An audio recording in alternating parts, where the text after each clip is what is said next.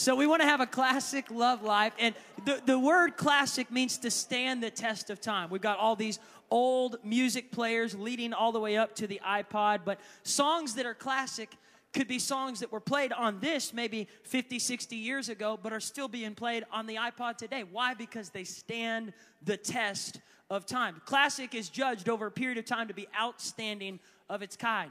And, and, and the thing I want us to believe and get in our hearts is God has a plan for your love to be classic not contemporary. The opposite of classic is contemporary, meaning it's trendy, it's fashionable, it's modern, it's up to the minute, but it's it's derived from the word temporal, meaning it's constantly changing. And God's plan for your marriage and for your relationships is not to constantly be changing, but to have an unconditional love like God. That's the kind of love that God has for us is unconditional and unchanging. It stands the test of time. I remember um, there was this girl when I was at ORU that I thought was really pretty in this in this season of my life. And I honestly was just ready to be in a relationship. I had been single for many years, and so I asked a couple of my roommates if we could go on a roommate date and kind of make it a group thing. And we went on the date, and at the end of the date, we were sitting across from Lake Evelyn. We were over at ORU, and it's more like a pond, uh, but it is Lake Evelyn. And so we'd sit at, you know, at the, and we were looking at it, and we were sitting on the park bench, and I had this epiphany, this moment where God said, Paul, this is contemporary. This is a crush. This is uh, not really a lasting love. And, and I felt like God said, Could you see yourself sitting next to this girl on a park bench for the rest of your life? And I thought, no. and it was kind of sad because I really wanted to be in a relationship, but I knew exactly who I wanted to spend the rest of my life with. My classic love was Ashley Hope Doherty. And uh, later on, we ended up getting married. But there's people who can come into your life where it may just be a crush, but it's not classic. It's, it's temporal, it's fleeting. And God has a plan for you to be with someone. Uh, no matter where you're at in your life right now, God has a plan for your future. Uh, if you desire to be married, to be with someone for the rest of your life. Not just in and out, in and out, or bouncing around from thing to thing, or constantly going through heartbreak, but having a classic love life. That's God's plan for us. And I want to invite up a few heroes of mine. Uh, Carl and Charity Taylor are going to come up, and then I also want Al and Pat Richardson to come up. Give these two couples a big hand as they're coming up this morning. Al and Pat Richardson have been married 61 years this June. That deserves a standing ovation right there. 61 years this June. And Carl and Charity, you come up too. We're going to have a little interview with both couples, and we got some chairs coming out. How long y'all been married, Charity? It'll be 30 years this May. 30 years this May, and 61 years in June for y'all.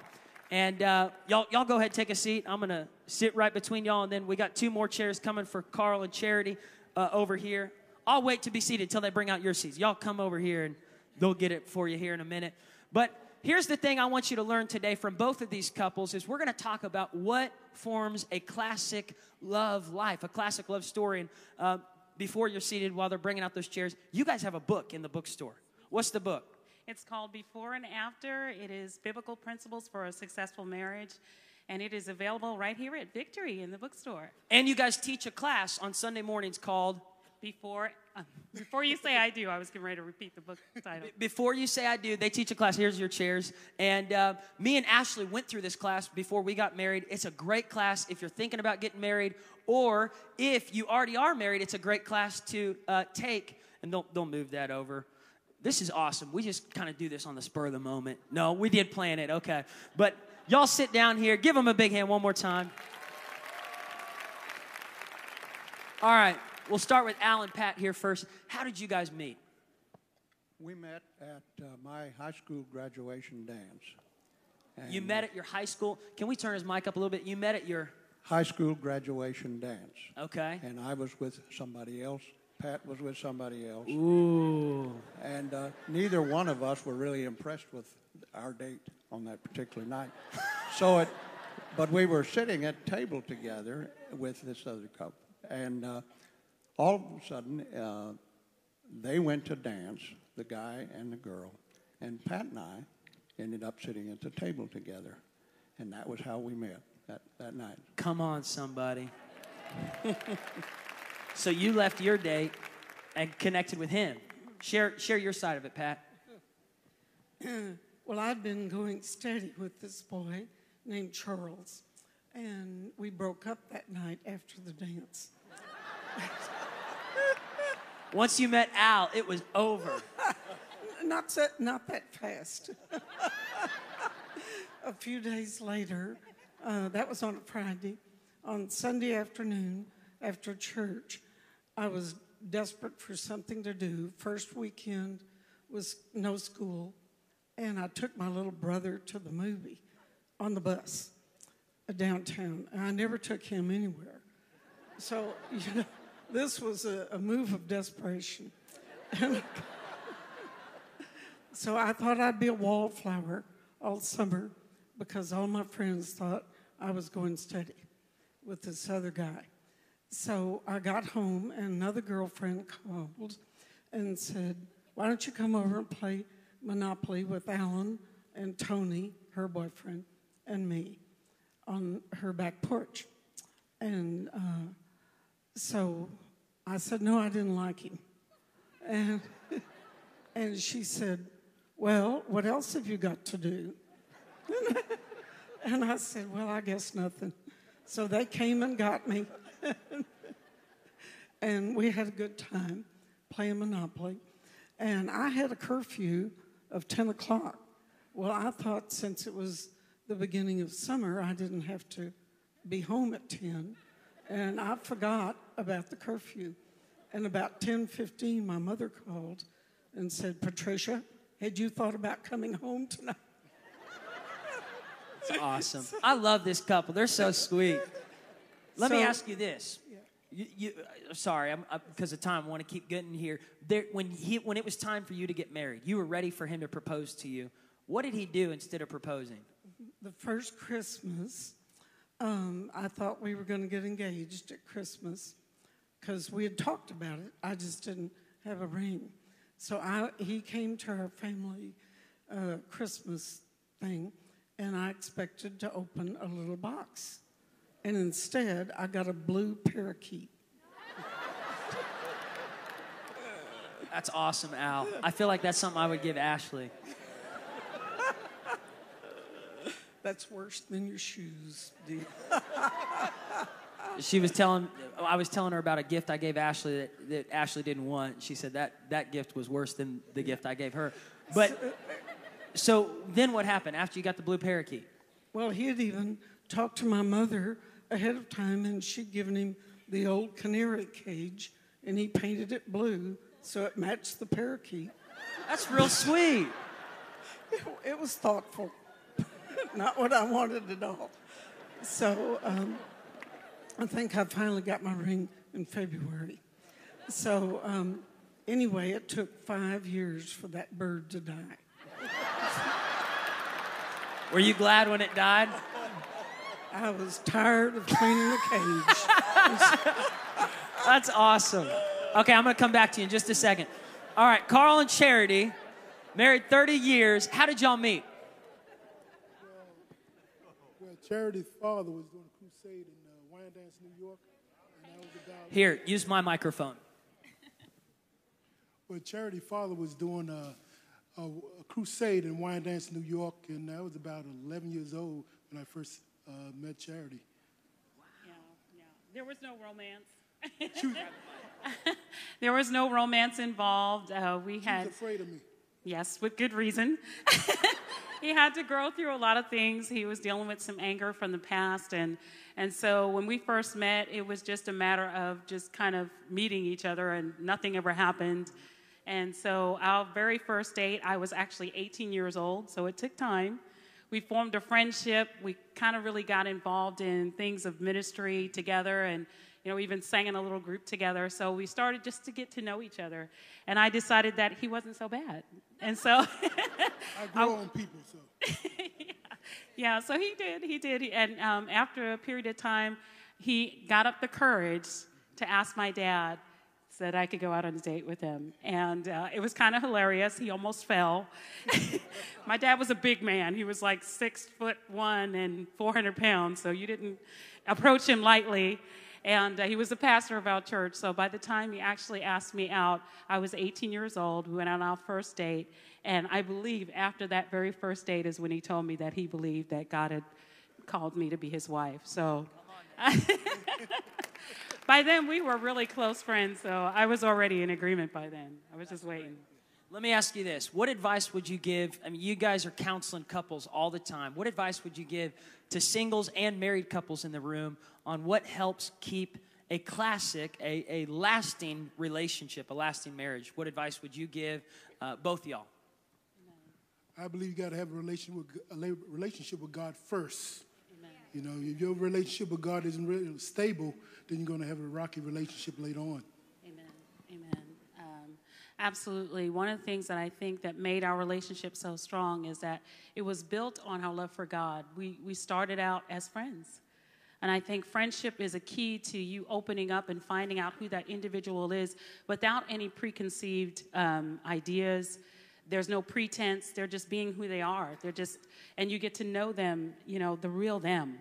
You know, with, you know, they're not putting on a front. So I think we really learned a lot about each other through that friendship level. And I think that if you can get past that, just that desire to be with someone and really get to know the person, that it makes a big difference in whether or not you choose the right person. That's really good. That's really good. Come on, that's good wisdom right there. Isn't that right? That's, that's his famous phrase in class. Isn't that right? Um, you know, something that you pulled out that I think we need to just take away for a second is it starts with your relationship with God first. You can't have a classic love story if you're not cultivating a relationship with God on your own. Uh, and you can't rely on your spouse to, to build the relationship with God for you. You got to get it yourself. And God has you here at church for a reason. It's not just to uh, come and hear a good story uh, or just a good sermon. It's for you to continue growing in your relationship with God. And then the other thing that you said, building the friendship um, before you get into the romance. If you're dating right now, build that friendship first. Don't jump past those boundaries yet. You have the rest of your life once you get married to, to do all the physical stuff you want. But right now, building that friendship. Okay, Al and Pat, 61 years of marriage what advice would you give to just everyone in the room on having that kind of a long lasting relationship with each other? And the thing I love about y'all is you're always smiling. When you're walking down these halls, every time I ask you how you're doing, you say, Doing super naturally. Super naturally. That's uh, Al's favorite response. But t- talk to us a little bit your advice on having a long lasting, happy marriage. I think one of the most important things is that you have to be willing to give 100% to the marriage. Uh, a lot of people say, well, it's a 50 50 proposition. Well, that's not it because that gives you an out when you don't like something. You just say, well, that's the other 50%, and I don't have to be involved in that.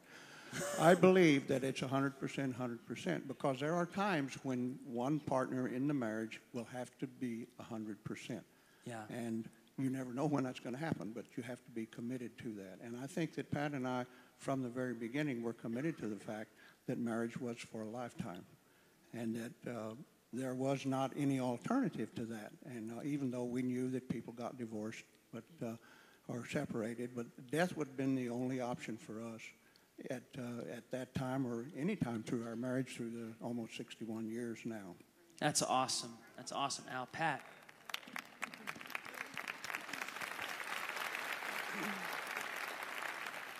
Well, it helps if your families like each other.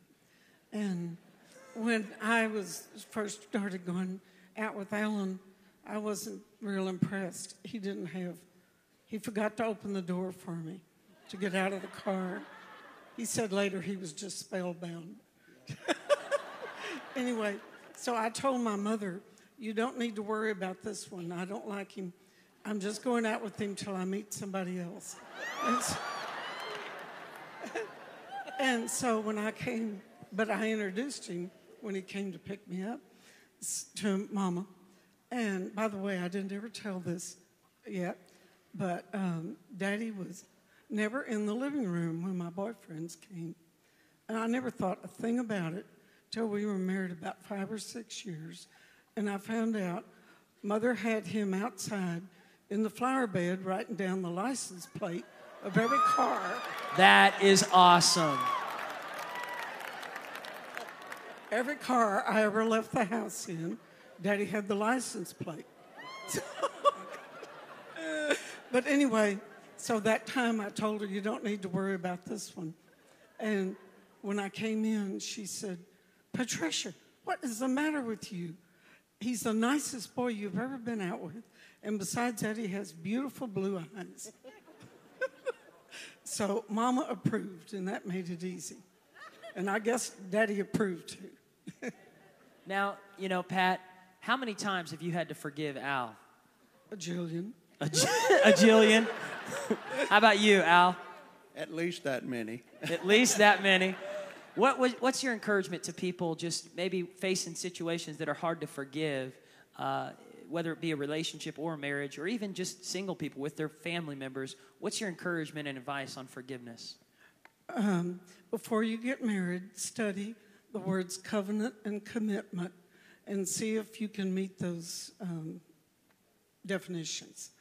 And I have them written down, but I won't read them to you this time.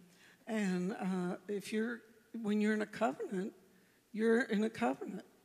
And we stood before the preacher, and I looked down at his feet. He had on cowboy boots because he was short. I guess he wore those to be taller. But anyway, we made a covenant. And we were young, but we made a covenant and a pledge and a commitment, and we were always committed. Uh, we ne- neither one ever got in the car and left. Um, you know, like being mad or I'm leaving you or anything. One time I did get mad enough uh, to put his pillow in the hall. and he said, I guess this means I'm sleeping in the other room. Now, the that's hilarious. The other thing was, and I'm going to come back to y'all. He was in. He went into the military for 20 years. You had to move around all over the place. And one of the things you said in the last services was, you enjoyed it. You chose to enjoy it, make the most of it, even though it wasn't easy. Maybe. We moved around uh, for 20 years. He joined the Air Force after we were married five months because he couldn't get a good job because he was in the National Guard. And they had been called up in the Korea conflict, so nobody wanted to hire him for a job with the future. And uh, it, we never thought about joining the Air Force until he needed a job. And when I see your old radio over there, oh, but anyway, we were both in, in agreement. And um, so after we were in the Air Force about uh, a year and a half, the money just, we got paid once a month. And we bought groceries, what we thought would last. But we would run out this, the fourth week of the month out of milk, bread, and eggs, things that were perishable, like that. And so he would take my radio to the pawn shop. And in those days, this was 1955, he got $7 for the radio, and we could buy enough food to eat the rest of the week. And then on payday, he had to pay 10% to get the radio out, 770. So it would come back for three weeks. then it would go That's back. to- awesome. Come on. You know, the thing about it, though, that I want to pull takeaway from them is attitude determines your altitude in your marriage and in your relationships. Through all the stuff that they've walked through, they've been able to keep a good attitude. And that's something that all of us can work on, no matter how old you are, what your relationship status is. Let God have control of your attitude, and you'll be able to walk through seasons that may be difficult and frustrating and disappointing, but be able to enjoy those seasons. Okay, I want to come to y'all for a little bit. Uh, what advice would you give to just singles in the room? Where's the singles at? Singles, raise your hands. Look around, look around, see who's with. You're not alone. Okay. Advice for the singles preparing. Preparation time is never wasted time for your future. So tell them a, a, word of encouragement. Um, okay. the main thing I would say is don't let your focus just be on finding someone. Know how valuable you are. Um, number one, you're valuable to God. Don't sell yourself short just to be in a relationship. Um, we have found a lot of people who settle because they believe that if they don't get this one, there may not be another one coming. And so you don't want to sell yourself short. Know how much God values you. I believe you meet the person that God has called you to be with as you're busy doing the thing God called you to do. So um, really stay focused on your calling. You have a purpose and don't ever let your purpose take a back seat. So um, let God lead you by His Spirit. Understand, too, that you want someone who's after God's heart just like you are. Um, and if you don't have a zeal for God, the person that comes with you is probably not going to have that zeal either. So you want to meet. And I, I believe that our desire to be together was formed out of the friendship. So that, you know, I still call you back to that. Come into a place where you're volunteering. I mean, there's so many places, thank God at Victory, where you can be connected with people who have the same heart. There's so many avenues where you can get involved. So get involved and let God bring that person that's already involved in the things of God into your life. And, and they'll have something, first of all, in common with you, because we find people don't have things in common, and they find that out after the fact that there's really little in common because they were more after relationship than they were after God's heart for them. So, amen. The word of God says, Seek ye first the kingdom of God and his righteousness, and all other things will be added unto you. As you begin to do God's will, God's gonna add unto you. He knows you want to be made. He want he know that yeah. you want to be married. So therefore he's gonna add that person to you. That's right. Praise God. So therefore, get busy doing the will of God. Amen. Find out about his unconditional vow, uh, unconditional love, and also, praise God, make sure you have boundaries in your uh, relationships. Amen. Amen. Even in friends, you got to have boundaries. That's right. Amen. That's right. Let's give these couples a big hand. Carl and Charity, Al and Pat, thank you so much. 30 years and 61 years of marriage. Come on, let's cheer them on as they're stepping down. Awesome. All right, I want you to turn in your Bibles to Ruth chapter 2, the truth in Ruth. The truth in Ruth. And while you're doing that, I want to just share with you a couple thoughts from what we just took from them because all of us can use that advice. All of us can work on our attitude. All of us can work on developing our relationship with God, being busy doing God's will. But all of us, the main thing is that we would be surrendered to God's plan for our life. That God has a plan for your life and for my life. You know, yesterday, Ashley and I were celebrating Valentine's Day, and I gave her a gift. And, and I was so excited for her to open this gift. As she was going through the bag, she was looking at it, and I was excited to see her reaction because you want to know how they react right there in the beginning to see if they like it or not. Right when she pulled out the paper and she looked at it, she goes, Oh, thank you. That is so sweet. And I was like, Whatever. I did not get the right gift. I, and she was like, Well, I had mentioned some, something to you, you know, a couple days ago that I thought you were going to get. I said, I thought I got it. She said, Well, you got something like it, but you didn't get the thing that I mentioned. And I was thinking, Oh my goodness. She said, It's okay. We'll just exchange it. And I was like, What? but you know, the thing that I've learned is sometimes we open gifts that we get what we don't expect. And Paul said in 1 Corinthians 7 7 that we're to celebrate the gift of the season that we're in right now whether you're single or married, it's a gift. And, and yesterday is history, tomorrow is a mystery, but today is a gift, and that's why we call it the present. Come on, somebody. What you do with your present determines where you'll be in your future. How you treat your present determines where you're going to be in your future. And so, something I've realized is sometimes we're opening the gift of the present and we're frustrated because it's not what we expected. I think about Ruth in her story here. She finds herself opening the gift of the present with a husband who's dead, and she's living in a foreign land. Uh, eh, she's left her parents. She's now living with her mother in law, and, and yet she's making the most of her present. She's decided, I'm not going to let this present season situation get the best of me. I'm going to get the best of it. Because how you treat your present determines where you'll be in your future. You know, the thing I think about in Ruth's story is her husband dies. She moves in with her mother in law. She says, Where you go, I'll go. Uh, your God will be my God. Your people will be my people. I'm with you. Last week, we discovered from Ruth, the truth from Ruth is that she had a selfless spirit. She had a selfless spirit. In other words, she was there to serve, not just be served. If you want to have a classic love story, get, get, rid, get over yourself. I'm serious because listen, if you're all about yourself, you're going to end up in a wrecked relationship after another wrecked relationship after another wrecked relationship. We've got to learn if we want to have a long lasting love life, we've got to become servants instead of expecting to be served. The, no- another thing we took away from Ruth is that she was faithful. She cultivated a spirit of loyalty before she got married. She told Naomi, I'm with you till death do us part. So she was cultivating a spirit of faithfulness. Now, in chapter 2, verse 3, it says Ruth was in the vicinity, in the same place where Boaz was.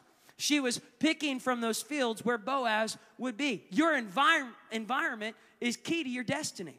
If you're in the wrong environment, it's going to affect the destiny you want to have. So you're not going to find the right spouse in the club okay? You're not gonna find the right spouse in a bar or at a worldly party. You're gonna find the right spouse in the church. That's why every week you, as singles, you wanna be here. As married couples, you wanna be around other married couples that are going after God. Your environment for your marriage is essential to the future of your marriage. As married couples, if you're always hanging around other married couples that don't care about faithfulness, don't care about serving each other, don't care about God's will for their life, that's gonna affect your marriage. So your environment is essential. That's something we can pull from Ruth 2, verse 3. It says that in Ruth chapter 2, verse um, 5, Boaz saw Ruth picking in the fields, and he was talking to his people. In verse 6, uh, he asked, verse 5, he says, Who's this girl, Ruth? Go back to verse 5. He says, Yeah, who is this young woman? Where did she come from? See, I love this. Boaz was pursuing Ruth. Ladies, if you're the only one pursuing in a relationship, you need to stop right now. That man needs to get the boldness and the guts to pursue you. It's not meant to be one way, especially if you're single. Now, if you're married, you just keep being that person that's loving God and loving your spouse. But if you're single and, and girls and you're doing the pursuit, something's wrong. Ruth was being pursued by Boaz. Boaz asked this question. He says, Who's this girl? Who's the, what's she like? What's her reputation like? And I love the response of the people who knew Ruth. Someone's going to ask, What's your reputation like? What's her attitude like? How does she treat her mom? How does she treat her dad? What is he like? Is he a gentleman? What kind of attitude does he have in the workplace? Does he work? Does he have a job? Please tell me about this man that's your friend. People will ask. And watch what people had to say about Ruth. I love this story.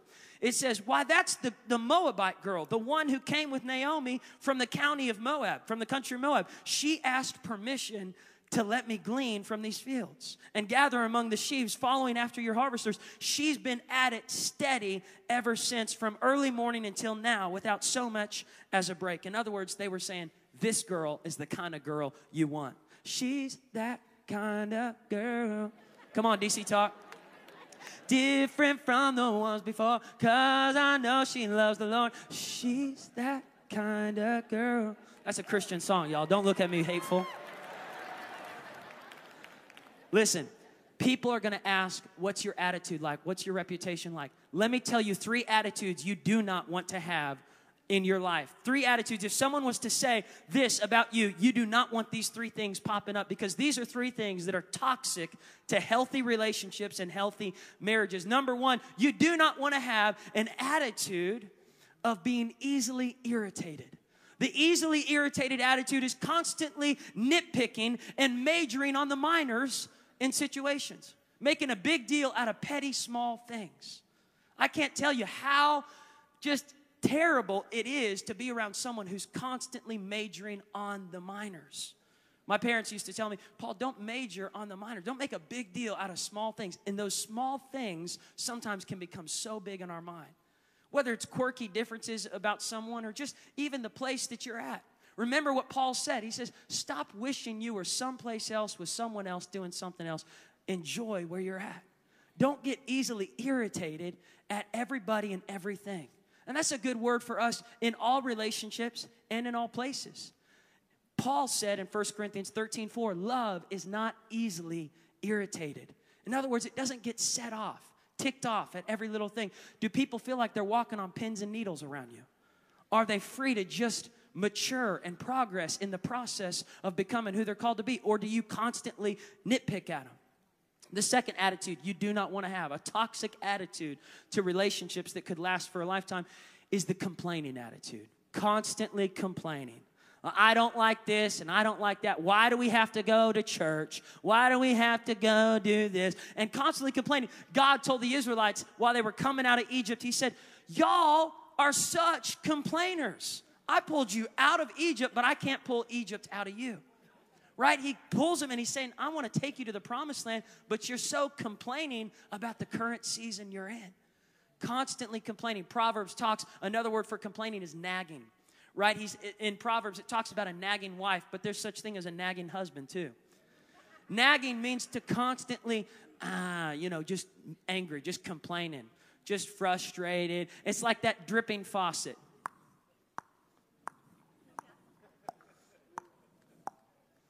Did you know that the, the, the, dripping faucet, there is an actual torture method called the Chinese water torture where they strap people down and they'll put a, a, a, dripping faucet over the forehead of someone and that water hits the forehead. And the longer they sit underneath that dripping faucet it, it actually tortures them to make them go insane. They will use this in war to make people go crazy because it's the same thing with someone who's constantly nagging you constantly telling you what they don't like I don't like this. You haven't painted the bedroom yet. You said you were going to clean out the garage. You never cleaned out the garage. If you would just lose some weight, if you would just do this and blah, blah, blah, blah, blah. And listen, the complaining attitude, it doesn't just happen once you get married. It's, it happens before marriage. A lot of people think once I get married, all my problems will be solved. No. All your problems will be amplified. All your bad habits and your bad attitudes, they don't leave once you get married, they only get more amplified. You got to deal with this right now. If you're a complainer, ask God to pull it out of your spirit. Just say, God, cleanse me of a complaining attitude. The third attitude that's toxic to relationships and marriages is the comparing attitude. Nothing destroys a marriage worse than comparing your spouse to somebody else. I wish you were more like my mom. Well, I wish you were more like my dad. Yeah, well, if you would be like our friends, Susie and Jimmy, then we would actually have a happy marriage. If you treated me like Susie treats Jimmy, and if you did the things that Jimmy does for Susie, then we would actually get along with each other. And listen, comparing kills the joy of the current season you're in, it kills the, the joy of the spectacular now. Always comparing. You know, we talked about that the title of today's word is Enjoy Your Present. Quit wishing that you had somebody else's gift, saying, I want a gift exchange. I wish I had their season. If you're married, enjoy being married. If you're single, enjoy being single. Single people, you will never get this season back. Make the most of right now. The thing I love about Ruth is she maximized her moments. She wasn't wishing to be married to Boaz, she was happy in the season she was in. She was enjoying it. In comparison, it's a killer to joy. There is no win in comparison. You either get prideful or you get angry and miserably depressed. Prideful thinking I'm better than them, or depressed thinking, gosh, everyone's better than me, they have better life than me. Stop comparing. Paul says in 1 Corinthians 7 17, we read it at the beginning, he says, Stop wishing you were someplace else, doing something else with someone else. Let's go there. This is 1 Corinthians 7, verse 17. He says, Stop wishing you were doing all these other things. He says, Where you are right now is God's place for you. If you're single, it's because God has a purpose for your singleness right now. If you're married, it's because God has a purpose for you to be married right now. How many y'all didn't plan on or expect to be in Tulsa in this current season in your life? All right? Come on, Tulsa's not that bad. How many y'all didn't expect to be married by this time in your life? Okay, all right. How many y'all, how many y'all expected to be married, but you're single right now? Okay. How many y'all didn't expect to have the current job that you have right now? All right. How many y'all didn't expect to maybe um, uh, have, uh, well, there's a lot of things we didn't, I could keep going on here. You get the main point here is that most of us are in places that we didn't expect to be in. It's not what I expected. I remember sitting down with a married couple. This is such an important story right here. Don't miss this. It was six months after they got married, and and they opened up. They just said, Paul, it's not what we expected. And we thought it was going to be easier. We thought it was going to be blissful and happy and everything was going to be perfect, but it's not what I expected. The man, almost in tears, just said, Man, I, I expected a lot more, you know what I'm talking about, than what we get. I'm keeping it PG for the kids in the room. The girl said, I expected him to be a lot more of a servant than he is. I mean, while we were dating and engaged, everything was serving. And then we got married, and it's like things changed. I expected having kids was going to be different than this, and, and it's not what I expect. What am I supposed to do with the disappointment of the present? What am I supposed to do, Paul? I, I don't, I feel like I'm trapped in the present. No one plans on their spouse dying and being a widow. What do I do with this current season I'm in? Why, why do I have to be widowed? Well, maybe for someone in the room who's divorced, Paul, I didn't plan on my spouse serving me the papers, but they did. What am I supposed to do with my present? Sometimes I'm looking at my present and I'm thinking, can I get a gift exchange? Can, can I exchange this gift? That's how people feel sometimes. Because the truth is, none of us really expected everything to be the way that it is right now. But here's what we can do we can take Paul's advice, looking at Ruth's life, and say, what if I stopped comparing, complaining, and majoring on the minors? And what if I started maximizing the present?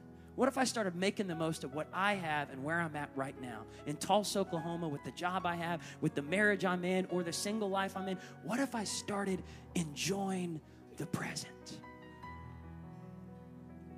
Two things we can take away from Ruth that are good. I told you three things that are bad. Let me tell you two things that are good. Number one, Ruth was present, she showed up.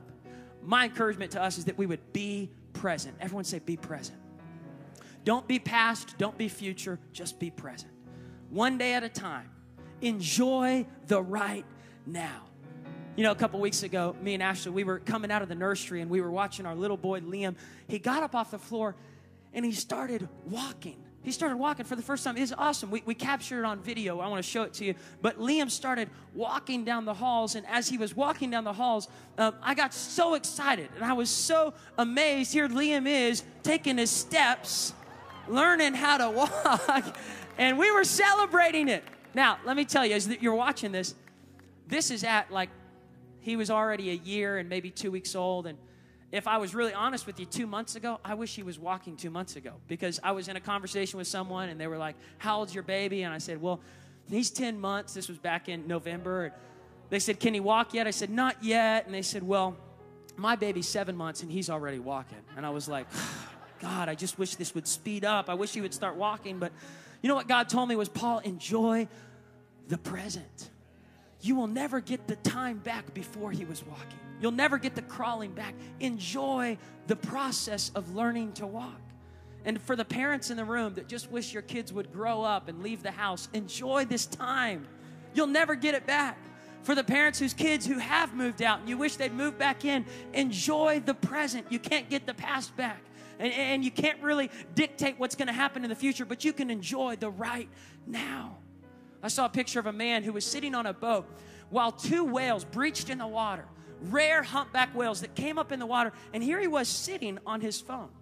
The photographer who caught the picture said, I took five pictures in a row. Never once did this man ever look up and see the whale.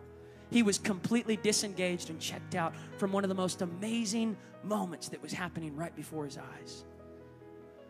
So many people are missing the beauty of right now. This current season is a gift, it's not a curse. Singleness is not a curse. Marriage is not a curse. The gift you have right now, Tulsa, is not a curse. The job you're in right now is not a curse. What if you started looking at your current present as a gift instead of a curse? What if you saw the present as a present instead of a curse?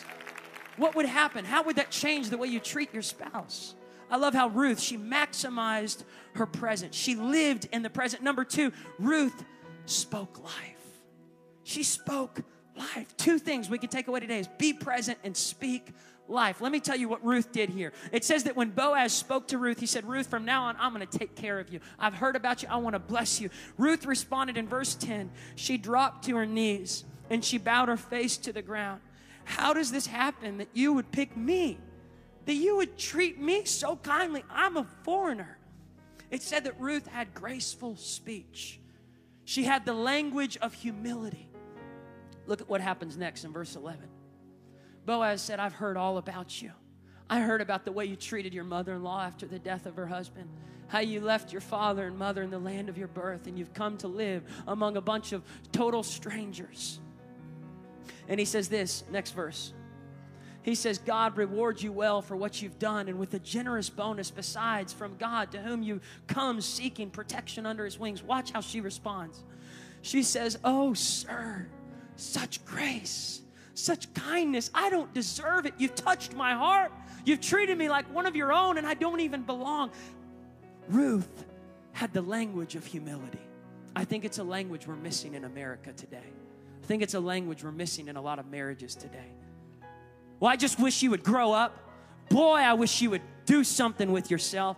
Why don't you clean the garage like you said you would? Why don't you do those things you said you would do? Goodness. And, and we get into name calling and finger pointing and an entitlement attitude in this prideful language when we come into church. I deserve this. I deserve better than this. And we get so intoxicated with a language of pride, a language of anger, a language of constant nagging and nitpicking. And I wish we could learn something from Ruth today. Man, I wish if we learned this, I think it could change your marriage. This one woman came into Gary Chapman's office, the writer, the author of The Five Love Languages, which you should read. It's in the bookstore. This woman came into his office. She said, I'm ready to divorce my husband now. Just tell me a reason why I should stay with him. Man, he's a deadbeat. He won't do anything I'm asking him to do. Please, I, am ready to do this. Just, I, just give me the word that it's okay. God's not going to be mad at me. I'm done with him. And Gary said, Well, what's wrong? What, what did he do to you? She said, He won't paint the bedroom. I've told him now for like a year, please paint the bedroom, please paint the And he won't paint the bedroom. What am I supposed to do with him? And she said, and Gary looked at her and he said, Why don't you start telling him all the good things he's doing for you? I, I dare you for the next few weeks, just compliment him. What if instead of dripping complaints, we started dripping compliments? All of us are a leaky faucet. It just matters what you're dripping. Are you dripping encouragement? Are you dripping discouragement? Are you dripping love? Or are you dripping hatred? Name calling, constant nitpicking. I found this wrong with you, and I found that wrong with you. What if you started dripping potential in other people? I see good things in you. Oh, you're a man of God. You are such a beautiful princess. I see you becoming the girl that God's called you to be. Start calling those things out. So Gary challenged her to do it. She went home. She started speaking life to her husband every day. She would just say nice things, encouraging things. Gary didn't see her for a few months. He ran into them at a Walmart and he said, Hey, you never came back to my office. She was there with her husband. She was a completely different woman. She was smiling and happy. She said, You'll never believe it. She said, I went home and I, I tried your advice. I started speaking life instead of complaining and nagging and nitpicking. I started speaking life. And when I did, within a few weeks, he painted the bedroom. I didn't even have to tell him to. He went and did it. Sometimes all it takes is words of affirmation to see the results you want to see. I want you to stand on your feet all over this room. God has a plan for your current season.